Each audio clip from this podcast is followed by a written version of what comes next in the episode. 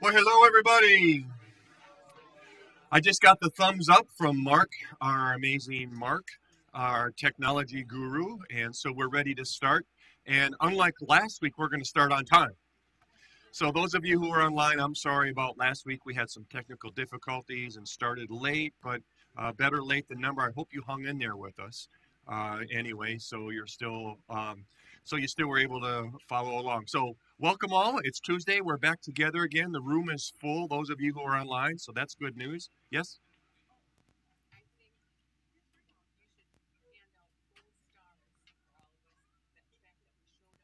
On such a beautiful day.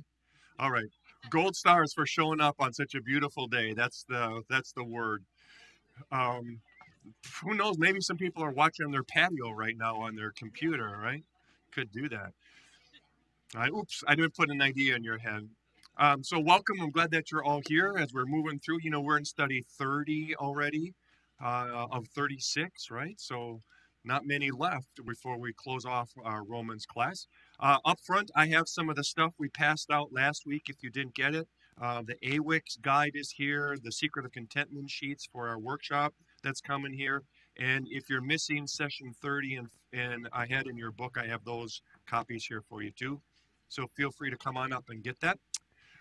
So today, we're going to get, again, super practical. We're in that section of Romans where it's not just really nice theology anymore. It's not just nice doctrine anymore. It's not just head knowledge anymore. But now we're in the section like, okay, now that you know this, what are you going to do about it? And so today you can see we get to talk about how to grow a loving church. But it's really not about what we're going to learn, I hope, is that growing a loving church starts with Y-O-U. So this lesson is really about you. It's about what are you going to do now that God has done all this for you? How are you going to treat those brothers and sisters who are a part of the body?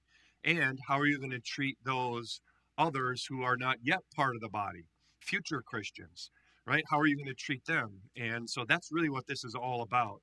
You know, St. Paul is going to give us some very practical steps, some very practical challenges he's going to offer up to us about how we love one another, those of us who are easy to love, who are in the body of Christ, and those of us who may not be so easy to love, who are out there somewhere, right?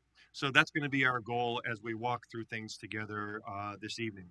So again, I hope you're remembering to keep up with the pages in the back as you're preparing the week ahead of time for the stuff that we're working through, spending some time in your SOAP, remember SOAP, thinking through the Word of God. The goal is always you sort of put the work in the week ahead of time so that when we talk about the Scripture, that's not foreign, it's not new to you, it's not the first time you've heard it before. The Holy Spirit has already been working and prompting some questions in your mind, some thoughts, right? So you're doing that work ahead of time, then we get together and when work through it, God's just going to add to the good work you've done to bring that understanding and knowledge in the Word. So that's the goal anyway. So just a bit of encouragement to keep on plugging into the things that you're plugging into with your homework on the week ahead of time. All right, all that being said, let's pray and offer some grace for those of you who haven't been doing your homework. But let's pray. Dear Lord, Heavenly Father, God, thank you again for gathering us together on Tuesday night to be in your Word. We are so grateful for the book of Romans, and personally, God, I am just awed what you have done through this study.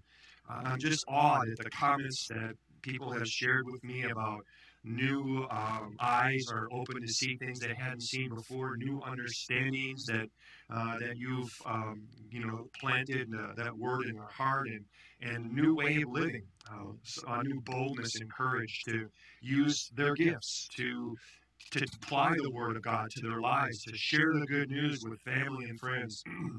God, there's just so many cool things that I'm seeing you doing through your Word in our study, so I'm just so grateful and thankful for being able to do it and to enjoy it together. So tonight, as we again get real practical, as we talk about what it looks like to be the body of Christ in the world, I pray that you would bless us again with your Spirit, that our words would be your words, and that you would use those words to grow us and use us here in the kingdom. So to that end, pray you would bless us as you always do in Jesus' name. Amen. All right, my dear ones. Oh, there's an announcement I was supposed to share with you. We have a funeral on Saturday, and we just found out today that there is a lunch included in the funeral. And so we really need some lunch helpers. And we haven't had our chance yet to really ask for some help. So if you're willing to be a lunch helper, that would be Saturday. The funeral's at 11, the lunch is at 12. Barb in the church office asked if you'd be willing just to give her a call, and she'll give you all the information that you need. Yep, Barb in the church office. So that would be wonderful if you guys could help in a kind of a last minute pinch. Kind of found out at the last minute there. So good, I made my announcement. Thanks for those of you who can serve. Lorraine Pocott is her name. This Saturday, whatever that is, tax day. Yeah, there you go. Well, yeah, that's right, because it's on a weekend. Barb has the details. All I know is the funeral's at 11 and the lunch is at 12. That's all she told me. Yes? That's the Saturday after. The Saturday seminar is the Saturday after that, if that's what you're talking about. The secret of contentment and happiness and joy. Ooh, that's going to be a good one. All right, so number one characteristic of a believer. If you had to answer that question, what's the number one characteristic of someone who believes and follows Jesus Christ as their Lord and Savior? I think it's Jesus said this, by this everyone will know that you are my disciples if what? If you go to church more than just Christmas and Easter. And wasn't it great seeing the church full on Easter, right? We celebrate that. But that's not the mark of a believer. How many times you go to church, or how much money you put in the offering, or how often you read your Bible, or how many times you've actually done your homework for the Romans Bible study, right? Those are not the marks. What's the mark of a believer? What did Jesus say? Love. And not just any old love, not the love of chocolate ice cream, right? The love of one another. Another translation of this verse, I like it. It says in the New Living Translation, your love for one another will prove to the world that you are my disciples. This is where we're going to go today. This is how St. Paul is going to lead us as we dig into verses 9 through 21 of chapter 12 of Romans, right? That love isn't just a lovely concept. It isn't just an idea that God had that he thought would be pretty cool, that would fill us up and make us all warm and tingly inside. But love is the means by which the kingdom of God will be advanced. Love is the means by which the world will get to know Jesus, right? That's the key, love. And so as we unpack these words today and we talk about how we grow a church, how we be the body of Christ, how we work at being the light in the darkness of our world, we're going to find that the answer to this is love. Now, just in case you're one of those factual people, there was a survey that was done, again, by Barna, and they surveyed 39 denominations. And they asked, what is the one most important key to church growth? So as they surveyed and as they looked at these different denominations, some denominations were growing, some denominations were dying. They looked for certain characteristics that would overlap, that led these congregations, these denominations that were growing. Now, can you imagine how many different factors there were? Tons of factors. Doctrine, denomination, local culture, right? All these sort of things. But do you know what the number one reason for growing churches, growing denominations was? Warm, love. But an atmosphere of love among the membership. I'm going to be very clear with you today. I'm going to really, I've said it a couple times already, just love is not good enough. St. Paul is really clear about this in our section of Scripture today, that and this is important for us to hear, that love is a verb. Do you know what that means? That love is an action. So it's not just love. But what made these congregations grow was this loving atmosphere that was created by how they cared for one another, how they talked to one another, how they worked together, how they forgave one another, how they served together, how God was working in their midst to accomplish great things in the kingdom. See, that atmosphere of love was the number one factor for why a church is growing or isn't growing. Now, St. Paul is like, duh, he knew this before the survey was ever taken. St. Paul knew this was the key.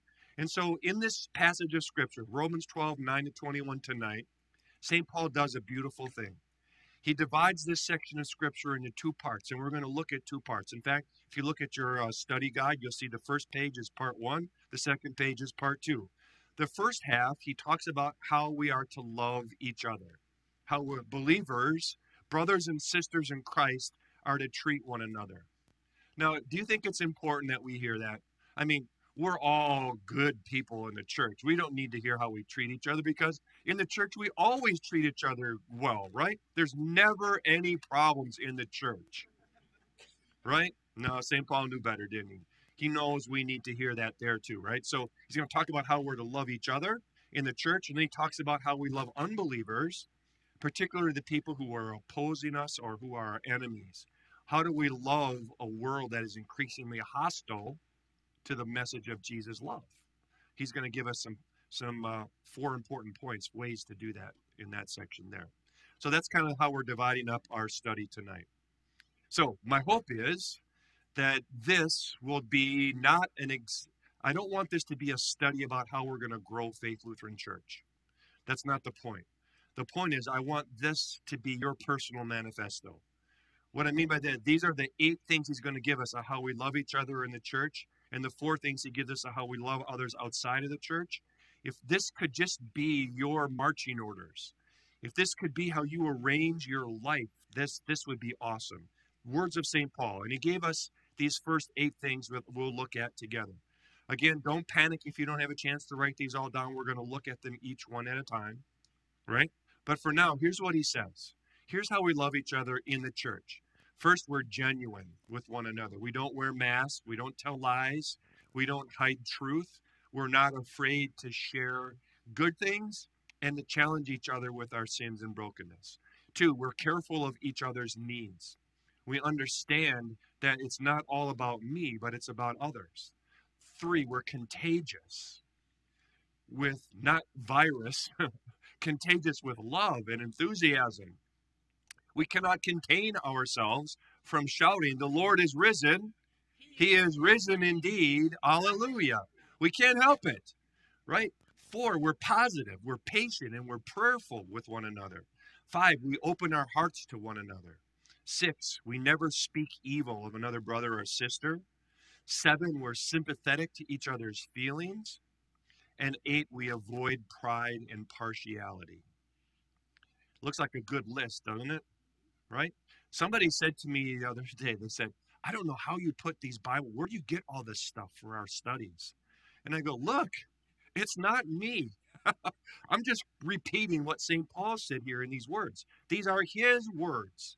Right? This isn't me. I didn't put these words together. You're going to see that each one of these 8 points is almost a direct quote from St. Paul. Right? So this is God who gave us these great points and these ideas about how we're to treat one another and love each other in the church, this manifesto that he sets up for us.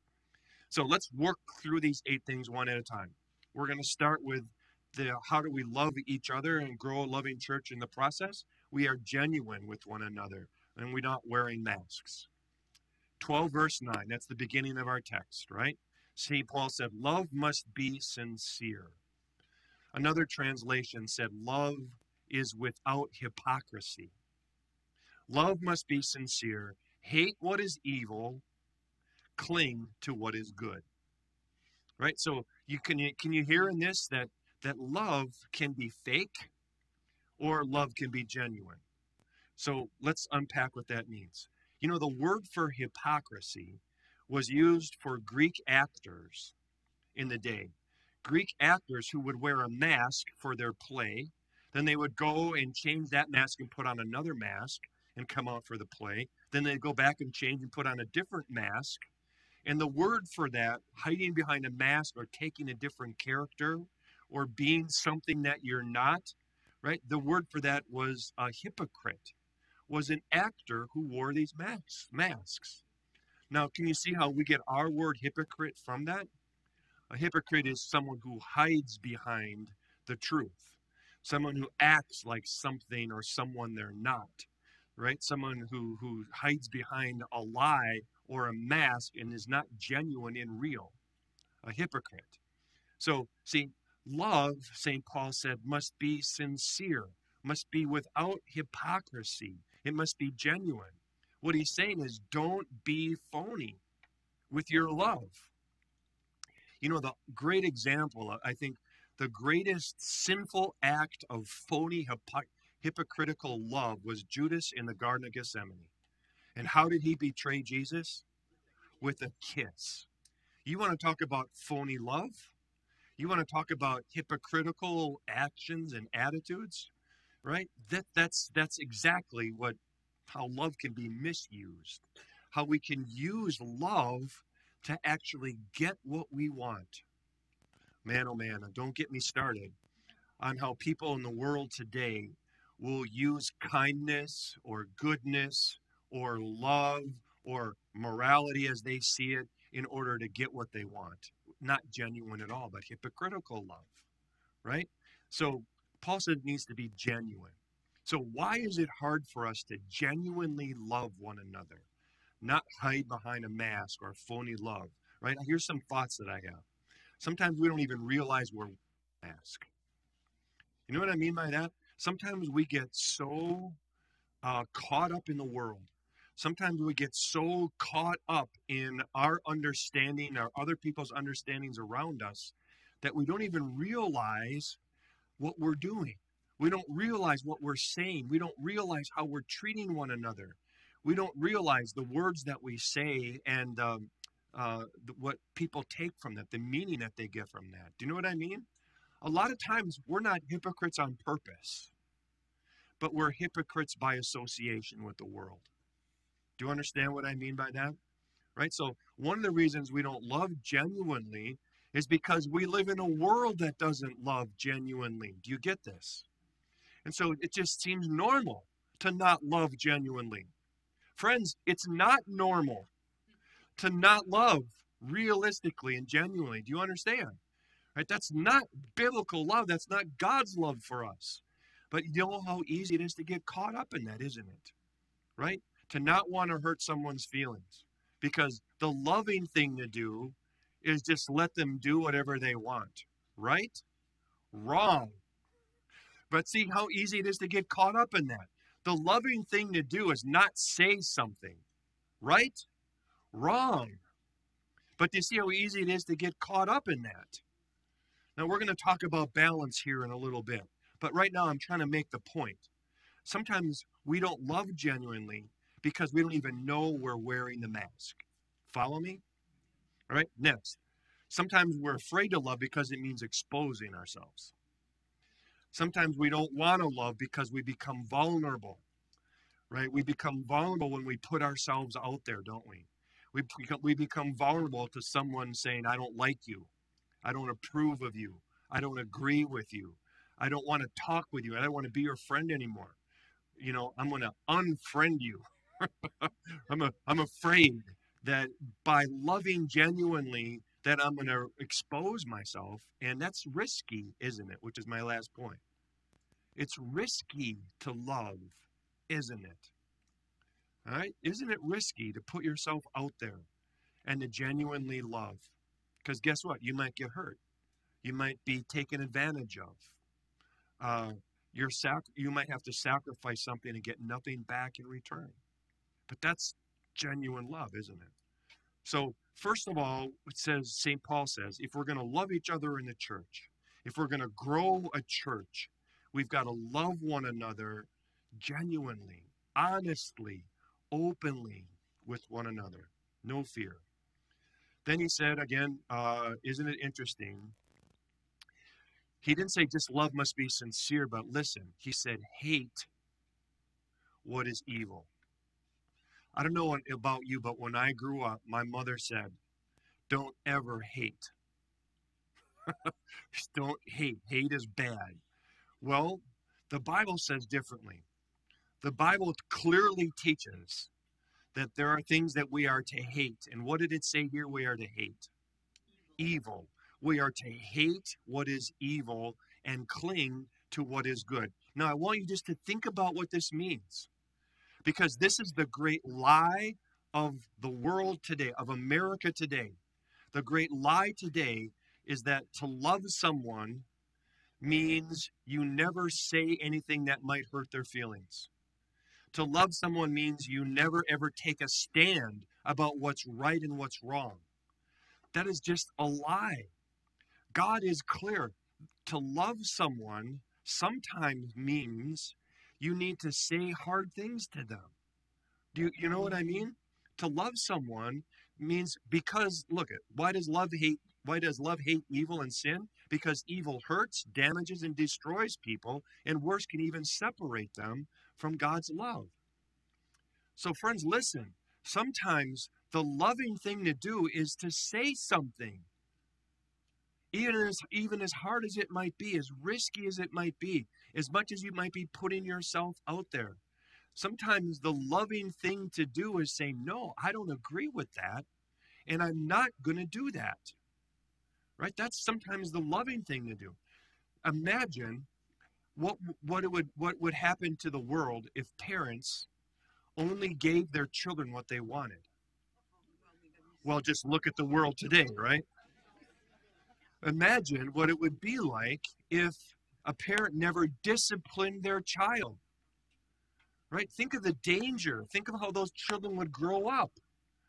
You know, so sometimes the loving thing to do, and God practices with us too, doesn't he? Sometimes the loving thing God does to us is he allows us to suffer for our sins and our mistakes, the consequences. And people will say, how could a loving God allow me to hurt or allow me to go through this? Well, because God loves you, he allows you to go through that so that you can be stronger and better. Because God loves you, he allowed you to suffer a little bit because he knew in the end you'd be much better off for it. Do you follow me, everyone? This is so, so important for us to understand today because it flies in the direct face of the philosophy of America, which preaches tolerance, right? Tolerance, that bigotry is, you know, you can say anything you want except what? Except the truth. Except the truth, you know? So we just have to be really clear about that. Love sometimes means standing up for something, taking a stand, saying something. Now, I want to be really clear, right? We can go to the other extreme too, can't we? We can go to the other extreme where we're out there just preaching and hammering people for law and sin, and there's not a scrap of love in us. That we can't go to that extreme either. We need to avoid both extremes and pray about finding the place where God wants us to be in the middle. And that place is going to be different for each and every one of you, I'm telling you. Sometimes your people in your life are going to call you to be more taking a stand, and sometimes you're going to be called to be more loving and listening. You know, you got to figure where that line is, but either extreme is bad. All right, would you agree? So somewhere in the middle, we need to practice genuine, sincere love, to hate what is evil and cling to what is good. I want you to open up your Bibles, please, to Proverbs chapter 6.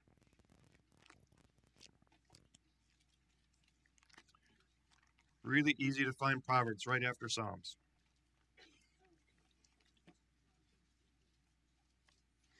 Proverbs chapter 6, verse 16.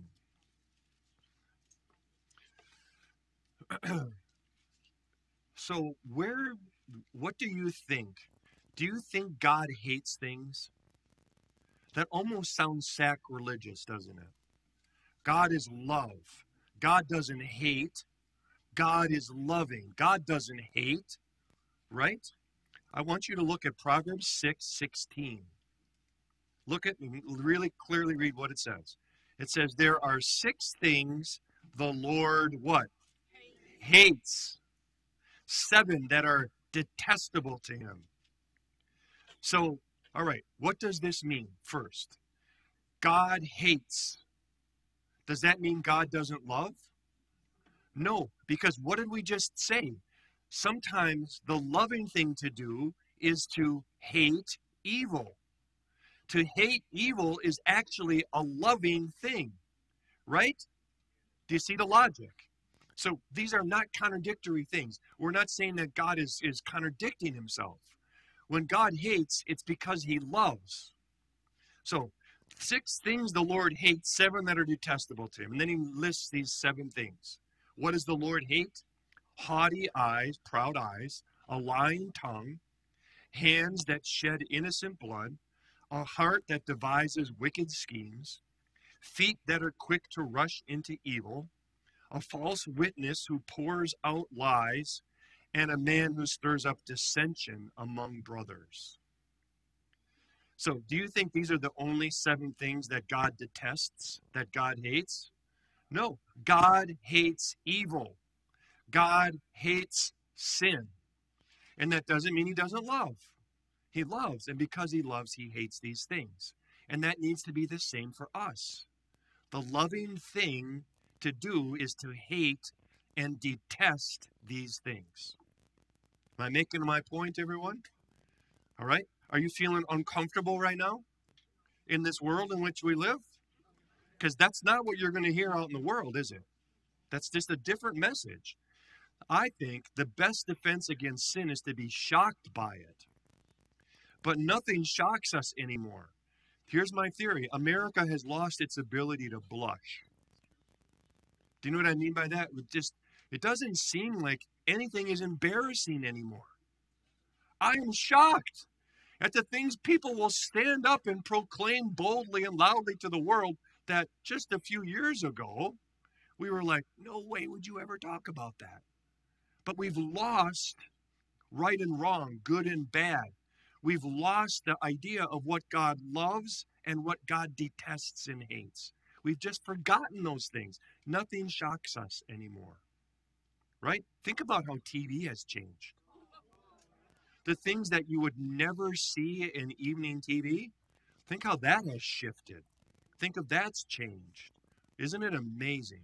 Just this shift about what's good and bad, right and wrong, allowable, not allowable, acceptable, unacceptable. Even the ads, for sure. Yep.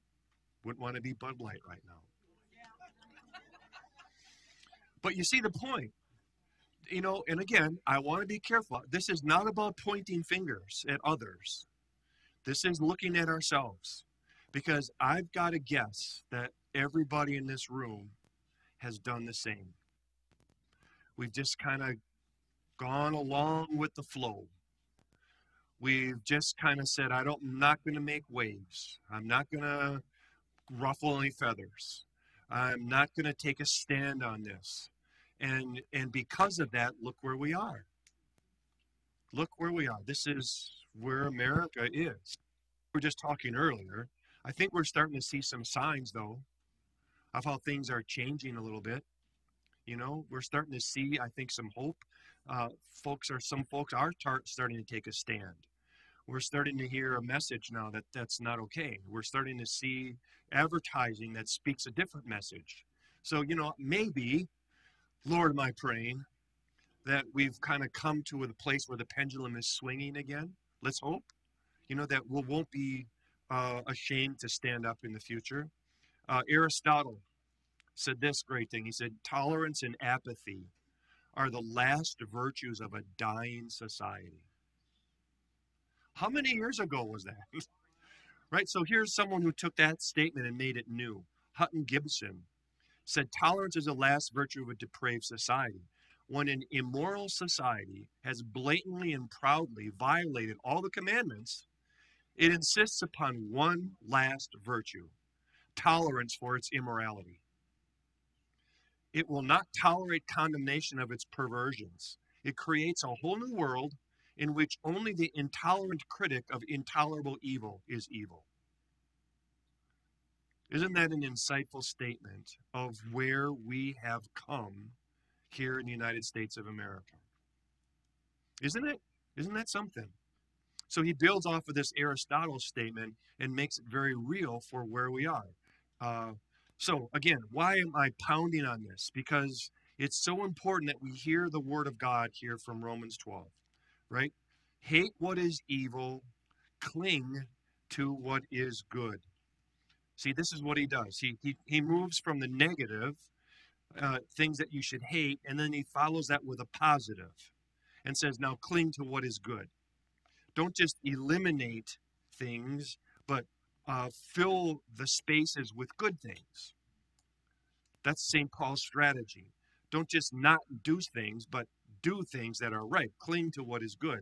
So we ought to spend a whole lot more time doing good, so much good that we don't have time to do bad. You know what I'm saying? That's the thing. Cling to what is good, hate what is evil. So I'm going to we'll finish this one sentence. So the point of all of this, and then we can talk. And again, if you're filling out your outline, this is that little line under point one. The point is we must reject sin without rejecting people. And this is what it means to genuinely love. To love people without loving sin. To love people without loving the behaviors or the attitudes. You get that? This is what I think is genuine love. All right, did I see you coming with a mic? Some thoughts or questions?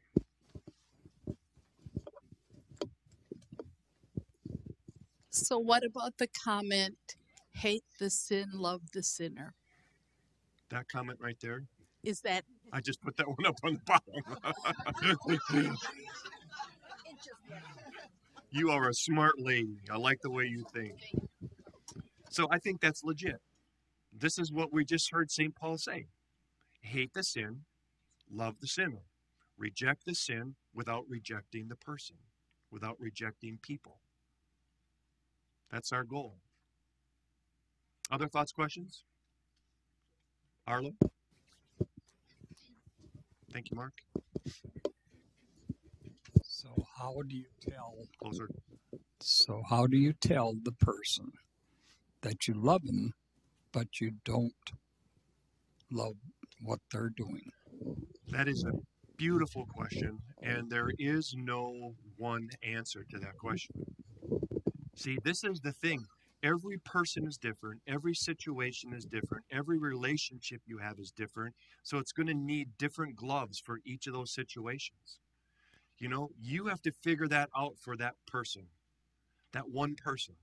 You have to pray about it. You have to ask God to open a door or a window, you know, and then be ready to go wherever he opens. And it's going to be different for all of us. Sometimes it's going to require just back, because if you say something, it's going to be worse. Sometimes it means waiting for that crack and saying a little something.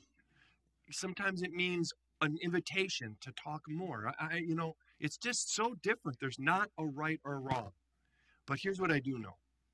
I always take the easy way out, right? And I bet most of us do, right? Instead of, if I have to choose, ruffling feathers or just not rocking the boat, I'll choose not rocking the boat. And my guess is that's not where God wants me most of the time. I just got to wrestle with that. I got to pray about that. I got to pray that he'll show me the way to bring the good news, to plant those seeds so that God can do the work. Right? Be bold enough to speak, but not too bold that you push away. Good luck figuring that line, right? Pastor Dan, I thought you began very well, and I want to remind people of body language. And if we're going to be sincere, and not everybody's good with a straight eye on, but it makes such a difference that if I am interested, but I'm kind of looking at, I'm going to say, who else is coming out of church, or what time is it, or whatever. But I want to get back to how you started about the body language and being sincere when you say somebody, how are you? Yeah. Thank you. Good point. Thanks, Mark. It's not just what you say, is it? It's how you say it. It's complicated, everybody. It is not easy, you know, it is not, but it's still our calling. This is how we'll change. I think he's coming your way, and then we'll get you over here, Mark, over there. Well, I just wanted to comment. When I was reading Paul was very strong. There were not suggestions. He was like almost marching orders for what we need to do.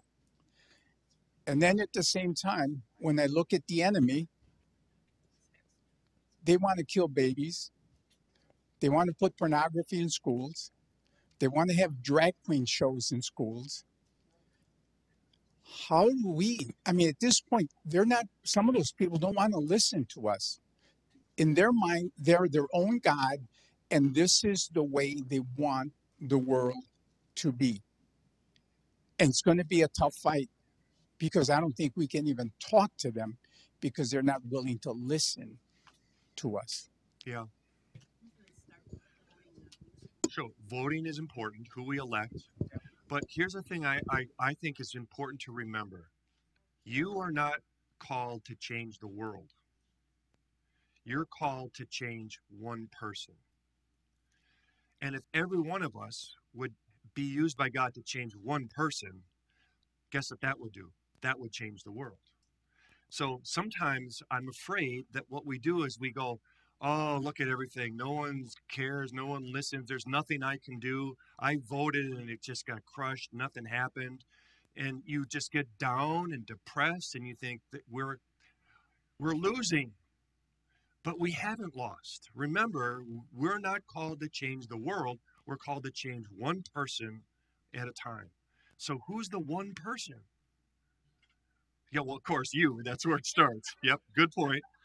But after you, who's the person that God's put in your circle? Who's the person that God's given you a voice to speak into, a life to love? You know, that's where it starts to make the change. It's your kids, it's your grandkids, it's your friends. You know, that's where it starts. And don't ever underestimate the unique opportunities that God has given you to touch a life. Every single one of you has a chance to touch a life that I don't. You know what I mean? Or that the person next to you doesn't. So to me, that's the way we're going to make this big change.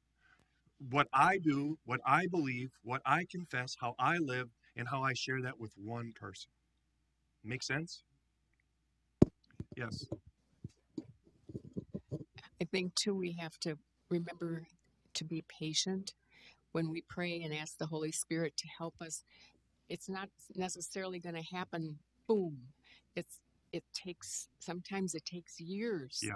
And you don't know, just a seed, just something that you do, or just a comment or a hug or whatever, it can change things. Amen. And you just don't know it yet. Amen. And you may not know it until you're on the other side. Yep. I love it. Thank you. Anybody here on Good Friday noon when I preached about the three crosses? You know, the person on the right, that thief, how did he come to know Jesus? Right? I mean, it was, he watched Jesus interact with the women on carrying the cross. He watched Jesus interact with the soldiers that were piercing his hands. He watched Jesus pray. And somehow he made this great confession. Jesus, remember me when you get into your kingdom. That's powerful.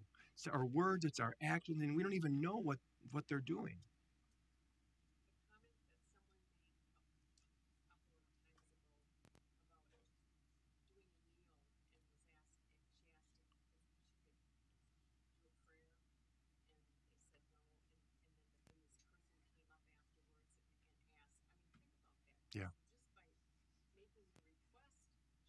Yes, a seed.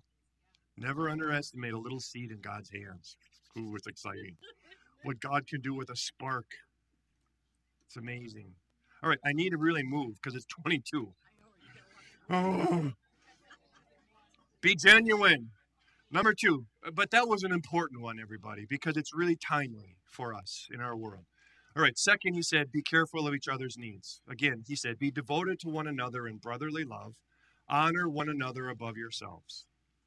In the Greek language, there's more than one word for love. So here, when he says, be devoted to one another in brotherly love, there's a really fascinating thing in the Greek that happens. This stuff gives me goosebumps. You know, so words in the Greek that mean love. Agape, we know that one, right? That's godly, biblical, unconditional, no strings attached, act of the will kind of love. That's the way God loves us. For God so agape the world, he gave his one and only son. So whoever believes in him will not perish but have everlasting life. Agape love. Another one is storge love. And that's the love of a family. That's the love that a family has for one another. Moms and dads with their children, a special kind of familial love, right? Phileo is a friendship kind of love. Brotherly love. Like Philadelphia is the city of brotherly love, right? Philadelphia comes from the word phileo, which is a brotherly kind of friendship love. And then there's, of course, eros love, which is the sexual kind of love that we have. Well, here in this passage, be devoted to one another in brotherly love, we have a hapax logomena. You remember that? I taught you that word a while back. What is that? Do you remember? That's when a word appears only one time in the whole Bible. It's the only time this one word shows up. It's called a hapax logomena. And here, this word for be devoted, right, in NIV English, is really this. Do you see the word there? It's storge. It's phileo storge. It's combined two words into one. He's combined phileo love and storge love into one word, and it's only used once. We're not even sure how to define it. We're not sure how we're supposed to. The best here, be devoted to one another, is kind of this idea. The love that we have is a mix of a friendship, brotherly love with a family love of a mom and a dad and a brother and a sister. So the idea is that in the church, remember, this is all about how we treat one another in the church. We love each other as friends, but it's more than that.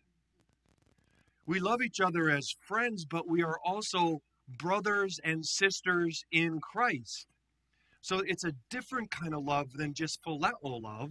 It's a different kind of love than just storge love. It's this philestorge love. It's genius what St. Paul did there. So what is this kind of devoted brotherly love? What's it look like? To me, it's the ability to live close together with mutual respect. This is what we do in the church. Are we all alike? Do we all have the same wishes, wants, hopes, dreams, desires? Absolutely not.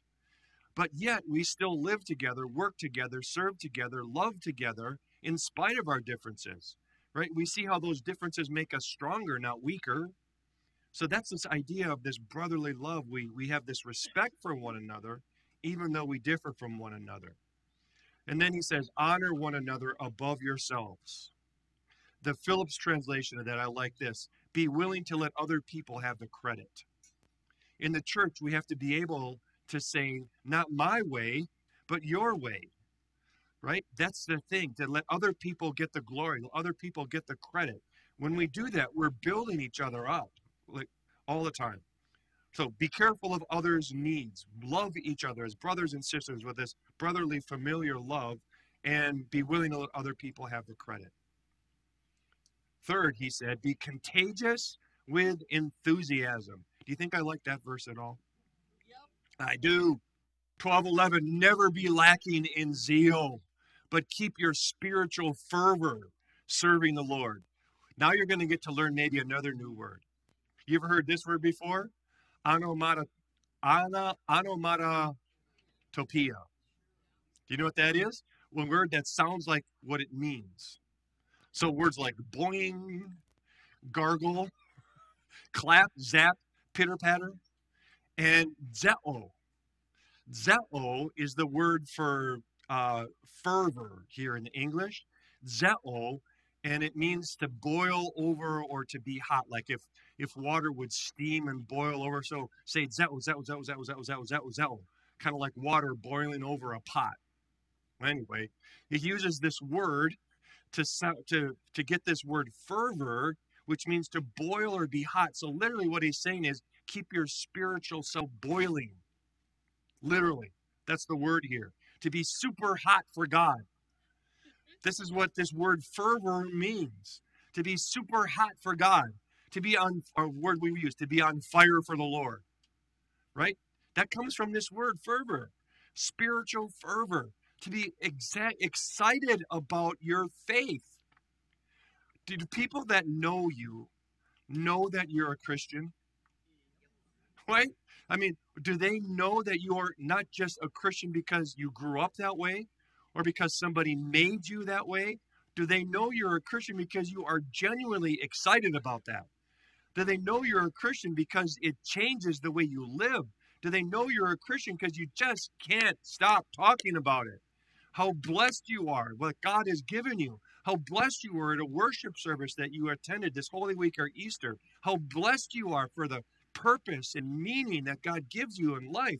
How thankful you are that you know when you die, it's not the end, but you'll spend eternity with God. And anybody that gets near you is going to hear about it.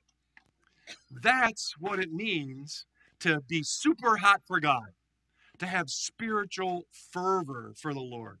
And that kind of excitement and enthusiasm, St. Paul says, is what builds and grows a church. Have you ever gone to a church where you walk in on a Sunday morning and you're thinking, where's the casket? Because this must be a funeral. Have you ever been to a place like that? Right? See, that's not the fervor here. Now, there's a time and a place for intellectual pondering and, thinking, and a time for quiet. There's also a time for excitement for the Lord. We need to have a little of both. Amen? Amen. Yes. Yeah.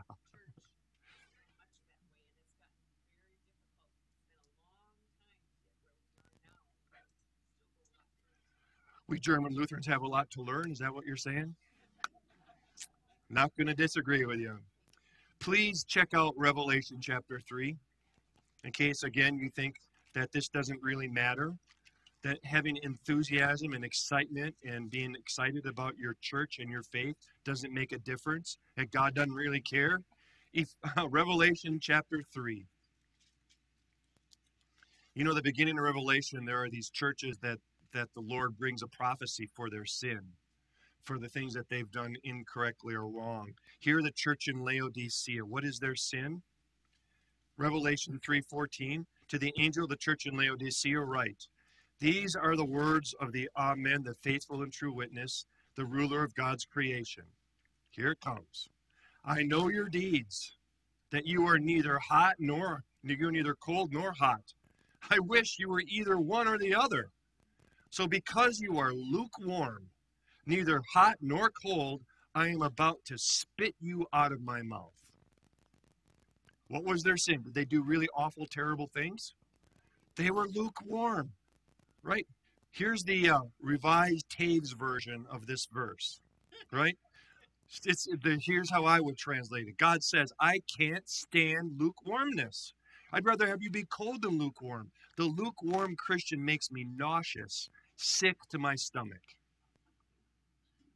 I don't think that's a real terrible translation of what we just read. God wants to spit out the one who is lukewarm. Why? Because it's just as dangerous to the Christian message and the Christian faith to be lukewarm than it is to be antagonistic. What do you think about that? So St. Paul says, church needs to treat each other with contagious enthusiasm. So how do you find this enthusiasm? What did he say? Look at it. By serving the Lord. So I thought, wow, that's something. You don't get this enthusiasm from serving people, but we get it from serving the Lord. See, so here's this vision. Paul's talking about the body of Christ, the believers. How do we get this enthusiasm? You'd think he would say, serve each other, encourage each other. But he doesn't. He says, serve the Lord. Because he knows when we serve the Lord, who are we also serving? Each other, people, right? Mother Teresa had this great quote. She said, we do our work for Jesus, and we do our work with Jesus. The second sentence isn't as important to me as that first sentence, right? The point here is when we serve the Lord, we serve one another. When we serve the Lord with joy and enthusiasm, it pours out and spreads out onto every other person we know. It just like oozes out of us onto other people. When you're on fire for the Lord, other people can't help but get it. Do you understand? You have to worship. You have to share your faith from a full cup, a full cup of joy and enthusiasm. Can I tell you my favorite stupid joke? Maybe you've heard me tell it a million times. The guy who goes to have lunch at the park on a beautiful day, so he packs himself a bologna sandwich and some potato chips and a soda. He's sitting on the park bench and he starts munching on his bologna sandwich. And these birds are up in the tree just watching, waiting for him to drop a piece. And he does. He drops a chunk of bologna on the ground. And the birds swoop down to get that piece of bologna. One bird gets there first and grabs a hold of it before any bird could get it and gobbles it down. He's so proud of himself that he got that piece of bologna. He's singing up and chirping up a storm, and he doesn't see a cat sneaking up and pounces on him and kills him. The moral of the story is if you're full of baloney, keep your mouth shut. Silly story, I know. But you see, what you are full of is what comes out of your mouth. All right, can I say that again? What you are full of is what comes out of your mouth. It what shows up in your actions. It shows up on your face. It shows up on how you look at one another, how you treat one another, right? What you're full of. St. Paul says when we're full of Jesus, guess what comes out of our mouth? Jesus. That's just the way it works. All right, 4. He says, be positive, patient, and prayerful. He uses all 3 of these words. We're going to look at each word one at a time. Let's start off with positive, right? He said, be joyful in hope, patient in affliction, faithful in prayer. Positive, joyful in hope. Why can Christians be positive? What did he say? Because we have hope. What's the thing that can never be taken away from us? Our hope, our confidence in Jesus Christ. Do you remember when we spent about 1,000,000 weeks in Romans chapter 8? Right? What did we learn about this beautiful chapter about why Christians can be the most confident people on the planet? Remember some of these things? We are under no condemnation. Remember 8:1? There is therefore no condemnation for those who are in Christ Jesus. No guilt, no shame, no worries, no condemnation because Jesus died for us. Amen? Right? We can be confident because we've been set free from the fear of death. We don't have to worry about death anymore. Death has lost its sting. Does that mean it's not going to hurt when we die? It might. But that's not what it means. It means that death doesn't scare us. Death has no power over us anymore. 3rd, the Holy Spirit prays for us. Do you remember talking about that? The Holy Spirit lifts us up with groans. He groans for you.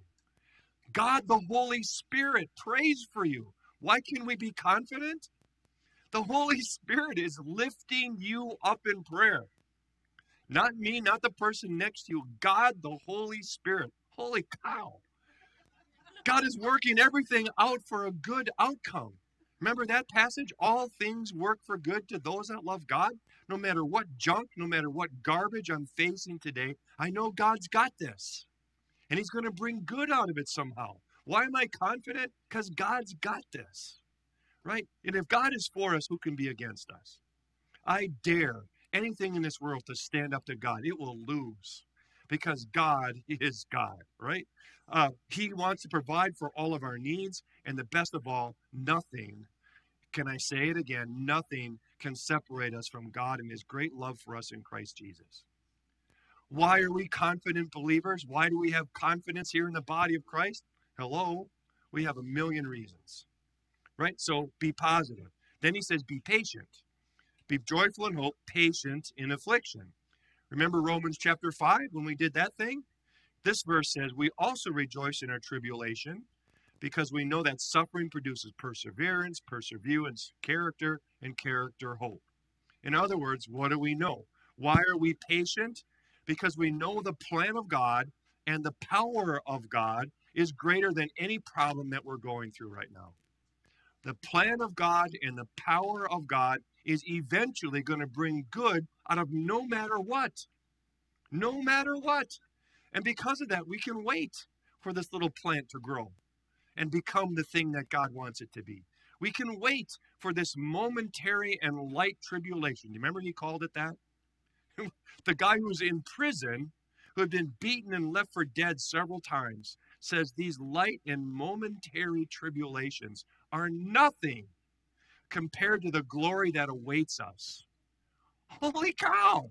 Why are we confident people? Why are we patient? And then he says, be prayerful, patient and prayerful, joyful in hope, patient in affliction, faithful in prayer.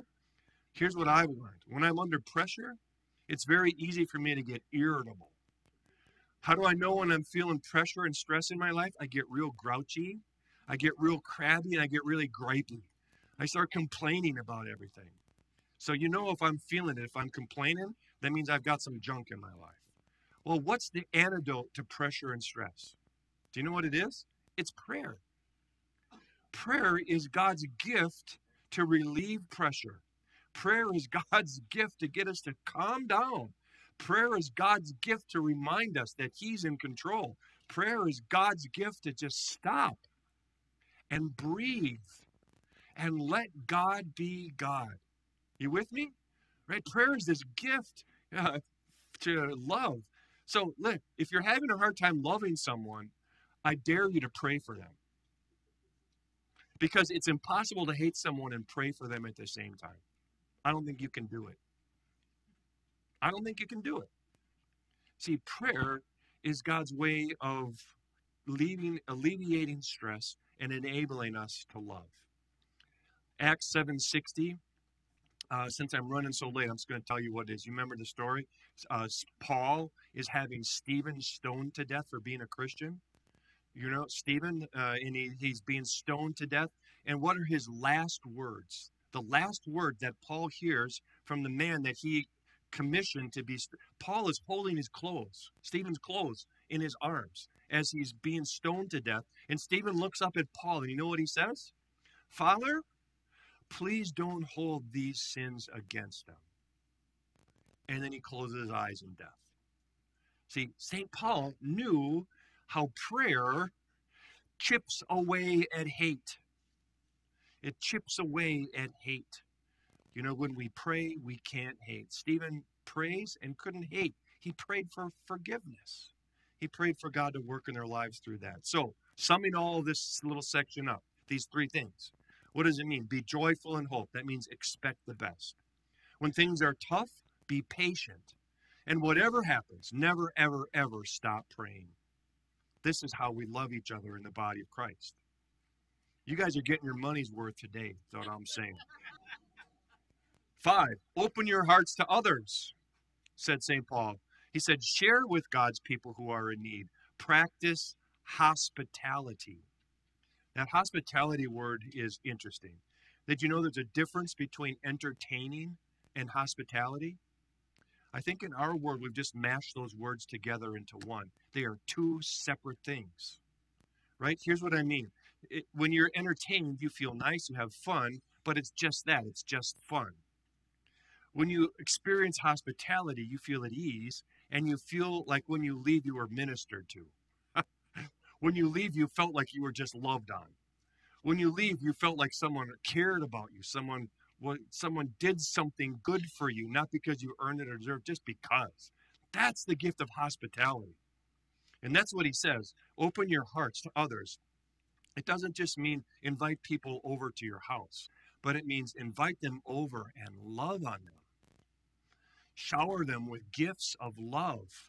Words, things, opportunities, food always works. Food always works. Food really works.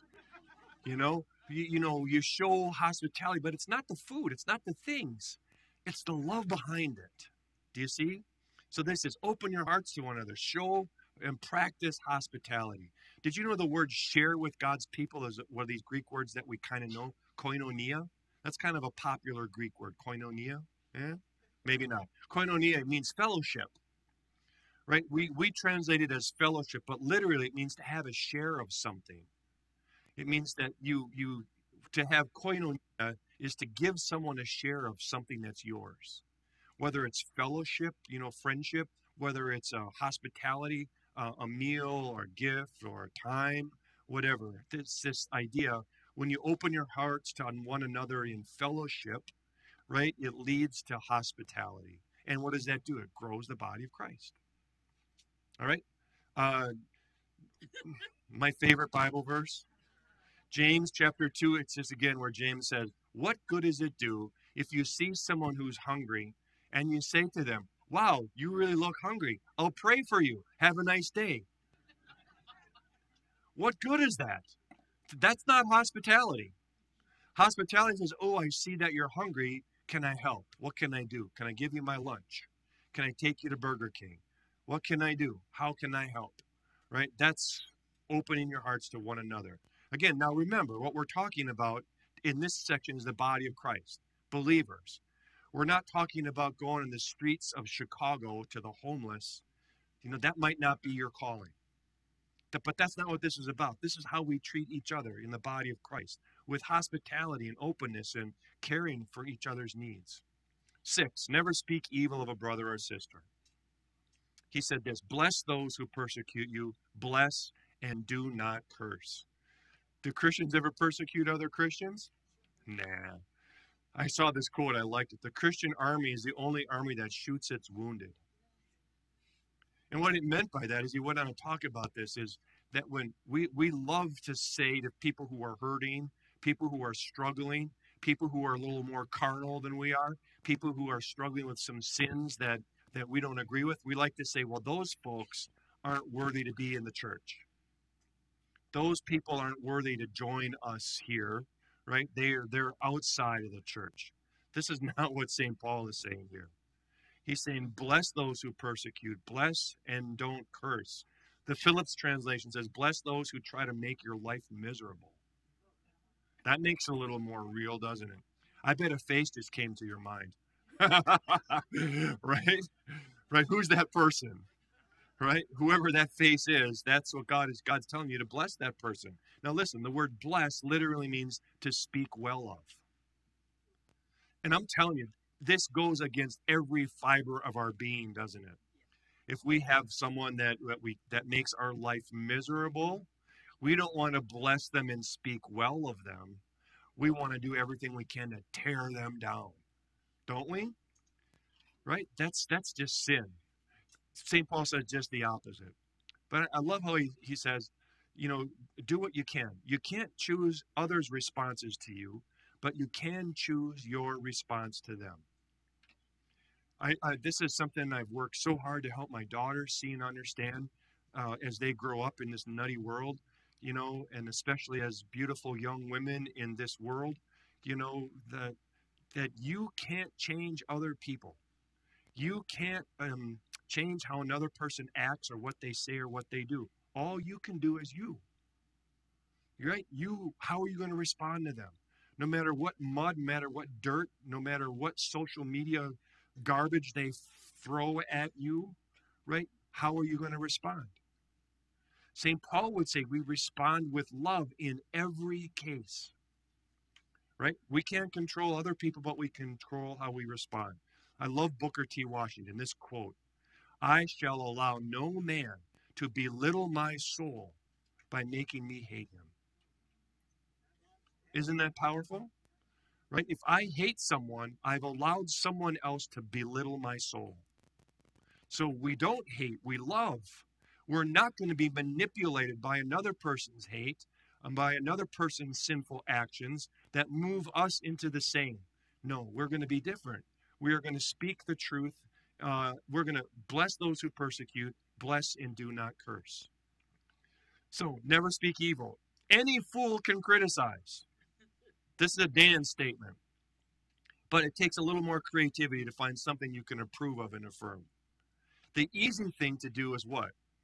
Criticize and belittle. The hard thing to do is find something good. Here's a great verse.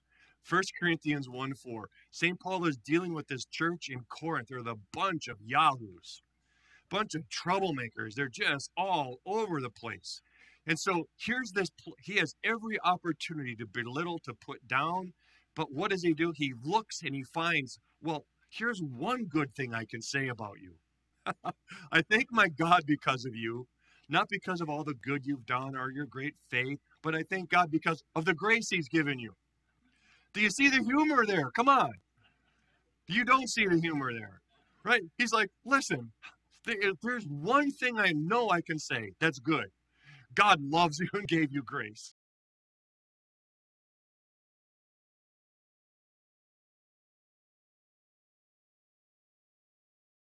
enemies find something good to say if we will just try. Right? The easy thing is to be criticized. The hard thing is to be good and kind. Number 7, be sympathetic to each other's feelings. He said, rejoice with those who rejoice and mourn with those who mourn. How do we treat one another? How do we love one another? We do this. I love people who celebrate with me when I'm up and they sympathize with me when I'm down. It drives me crazy when I need to talk to someone about something in my life, whether it's a joy or whether it's a sorrow, and they'll say something like, yeah, you think you got it bad? The other day I had something happen. Makes what you're going through look like nothing. Don't you just feel like garbage when that happens? St. Paul says, don't do that. It's not about you. St. Paul says, sympathize with each other's feelings. Understand each other's feelings. Listen to one another, right? Pay attention to one another. I've said this before. Maybe you've heard me say it. The greatest gift that you can give to another person is the gift of attention.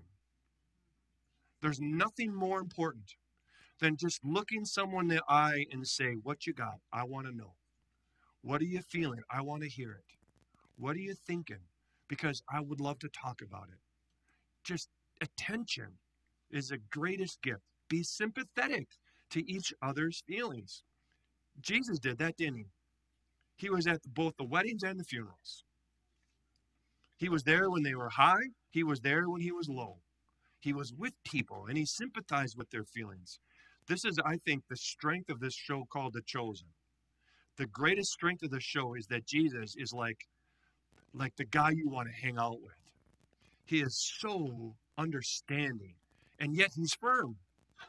He is so loving, and yet he speaks the truth. He is so busy, but he stops in the middle of a crowd to help a woman who has a bleeding issue for 14 years. You got to watch the show. That moment, I'm crying like a baby. You know, that Jesus is just, that's Jesus. And what are you and I called to be and do? The same, right? To love that way, to sympathize with people. So which of the two is harder for you? To be with people, to celebrate when they're up, or to sympathize when they're down? I don't know. I think each of us are different that way. Some people really struggle when people are celebrating the good moments in life because we get envious, we get jealous. Someone says, I just got this great promotion. And the first thing you're thinking is, darn, how come I never get no stinking promotion? You're already making more money than me, and now you're making even more money? And so you're like, I'm not big enough. Some people struggle with celebrating other people's victories because they see it as a reflection on their non-victories. Other people struggle with people who are down because it just drags you down, right? And you don't have time for the person that's always moping or complaining or always is down in the dumps, and it's harder for us to be sympathetic for that. So I don't know where you are, but here's what I would encourage you to do. Accentuate the positive, eliminate the negative. You know, just work on being sympathetic to each other's feelings. All right, number 8, the last piece. Avoid pride and partiality. St. Paul said, live in harmony with one another. Do not be proud, but be willing to associate with people of low position. Do not be conceited. Don't play favorites is what he means there, right? Treat everybody with respect. Don't think you're too good for some people in the church. Don't look down on someone because they didn't dress right. Don't look down on someone because they're not singing the songs right. Don't look down on someone because they don't smell right. Don't look down on someone because whatever. You know, it's real easy, isn't it, to look down on others instead of working to support and encourage each other in the church. In Christ, we're all one. Unity is a key to the church, and it's to be preserved at all costs of pride and partiality. Well, that didn't take us long, did it? All right, so page 2. Remember I said there were 2 parts to this, how we love each other in the church? Now Paul does a pivot. It's fun how he does this. In verse 9, he talks about be devoted to one another. You know this phrase, one another, is super important to St. Paul. He uses it 56 times in his letters. One another, one another, one another, one another. There's a whole ministry called one anothering. Have you heard of that before? One another. It's about how to live together and serve one another. But now in verse 17, he changes. Now it's not about one another in the church. Now he changes to, in verse 17, everybody. In verse 18, he talks about everyone. And in verse 20, he specifically talks about the enemy. So you see, now he pivots. Now we're talking about how we love in the church. Now we're talking about how we love outside of the church. Loving unbelievers is again to be a mark of the church. A distinctive characteristic of what it means to be a believer is that we love our enemies. You know, that's not the philosophy of the world. The philosophy of the world is hate your enemies, punish your enemies, do everything you can to avoid your enemies. Jesus is just the opposite, right? We are to love our enemies. So how's he going to do that? Here's the four things. He's going to encourage us to counteract our natural instincts. He's going to ask us to put ourselves in our enemy's shoes. He's going to say to leave revenge to God. And four, he's going to say the easiest way to get rid of an enemy is to turn him into a friend.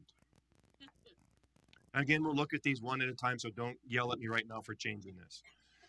Number one, counteract your natural instincts. How did St. Paul say it? He said, do not repay anyone evil for evil. What's the natural instinct? To pay back evil for evil. St. Paul says, don't pay back evil for evil. Right? That's not a game you're going to win. That's a game where you're going to lose. Our natural instinct is to strike back. No, says St. Paul. The first way we love unbelievers is to not repay evil for evil, not repay sin for sin, but reply with love. Love says turn the other cheek.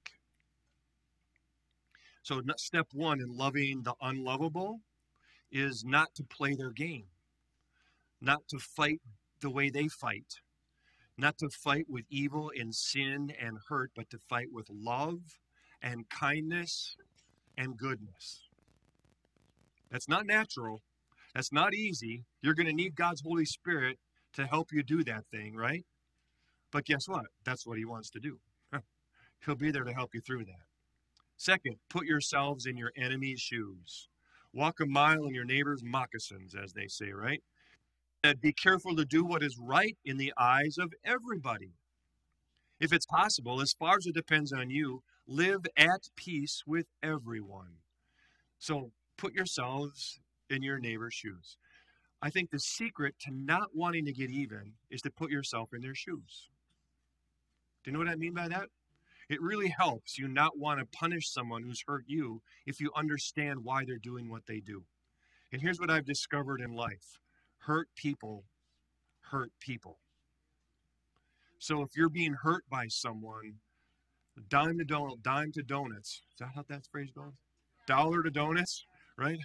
It used to be a dime, now it's a dollar. Dollar to donuts, there's hurt in that person's life. My wife did this genius thing that she just taught my girls when they were little already. When they would go to school, you know, you always have your little backpacks that you put on. My wife used that analogy to always say when someone is mean to you, that they've got stuff in their backpack. You don't know what it is. You don't know what that hurt is. You don't know what that anger is. You don't know what happened to them that night at home. You don't know how their mother or father or sister or brother treated them. You don't know what's going on in their lives, but there's something in their backpack because that's why they're acting that way. Hurt people, right? And if you can just see that, when you start to think about that, when you start to say, what must it be like to walk in their shoes, right? Then you're being careful to do right in the eyes of everyone. And aren't you glad it says this? As far as it depends on you. See, here's the deal. Again, we said this earlier. You're not called to change someone. That's not your job. There are some people you will never be able to create peace with because they are not going to let you. So what does that mean you're supposed to do? Give up? Quit trying? Respond in anger and hate the way they respond to you? No, right? You just do what you can do. You love where you can love. You're kind and good where you can be kind and good all the time, no matter what. And if they change or not change, it doesn't matter. St. Paul said, as far as it depends on you, just do what you can and leave the rest to God. See, does that make sense? Hurt people. You're not going to be able to change that by thinking you can have the power to change it. You change it by just doing what you can and letting God change the heart. Make sense, y'all? Put yourselves in your enemy's shoes. 3 is this great wisdom. Leave all revenge to God. He said, do not take revenge, my friends, but leave room for God's wrath, for it's written, it is mine to avenge. I will repay, says the Lord. On the contrary, if your enemy is hungry, feed him. If he's thirsty, give him something to drink. And not pour a glass of water in his face. Right? Give him something to drink. In doing this, you will heap burning coals on his head. Why do we leave revenge to God? Because I think revenge is the most worthless emotion of all. Revenge gets us nowhere. Revenge does not help us one little bit. Revenge always makes things worse. It always leads to worse consequences, and it never furthers us on God's plan or purpose, ever. Because it's not our job to revenge. That's God's job, right? That's the second why. We need to leave room for God's wrath. Look at the promise of God. It is mine to avenge. I will repay, says the Lord. See, I don't have to worry about that bad person getting what's due him because I don't have to make it happen. God promised that it's going to happen.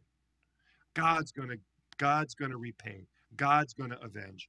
God knows how to judge a heart and who deserves what and who doesn't deserve what, right? So leave it to God, not you. So what about this statement? What? In doing this, you will heap burning coals on his head. It almost sounds like that defeats the purpose. I'm not going to judge you, but in so doing, I'm going to make you pay anyway by heaping burning coals on your head. That's not what this means, right? Heaping burning coals, right? The idea is that if you continue to love, if you continue to do good, if you can continue to pile up one good deed after another, that sooner or later, the person is going to feel shame or remorse or guilt and is going to want to change. Do you see? You're heaping up these burning coals of shame and guilt on them, not because you're trying to punish them, but you're doing it because you're a good, loving person doing what God would do. And in so doing, God's using that to bring change. Make sense, y'all? Number 4, turn an enemy into a friend. Sounds like a Disney song, doesn't it? Abraham Lincoln said, if I turn an enemy into a friend, have I also not destroyed my enemy? He's kind of right. St. Paul said it this way, do not be overcome by evil, but overcome evil with good. One of my favorite counseling techniques that I just use when people come in and want to talk and pray and they have difficulties and challenges and they're getting tired and fed up and beat up, I like to say it, I just say it all the time. Listen, you just do what's good. You do what's right so that every morning you get up, you can look at yourself in the mirror and you can say, today is a terrible day. There's a lot of junk and garbage that are going on in my life, but guess what? I've done all I could to be kind, good, and loving. And you can look yourself in the mirror and feel good about yourself. You can look yourself in the mirror and thank God for this day and what he's going to accomplish in it. Do you see? Right? You need to just be able to say, I've done every good thing I can. And you just watch what God does when you pile up burning coals of love and goodness and kindness on another person as they're flinging dirt and mud and garbage, and you just come back with love and grace and kindness. It changes. God uses that to change things. Do you believe that? God uses that to change things. And so that's the promise here, how we treat others. We love them and we try and turn enemies into friends. So finally, what does all this mean? I heard of a person who came late to church and he asked one of the ushers, is the Bible study done? And the usher said, it's been taught, but it's not yet done. Is that genius? Right? So our Bible study tonight is done, but it's not done, is it? Right? It's not done yet. You now know these things, but now comes the hard part. You got to go do it. It doesn't mean anything if you don't do it. Love each other in the body of Christ the way we talked about, the way St. Paul taught us.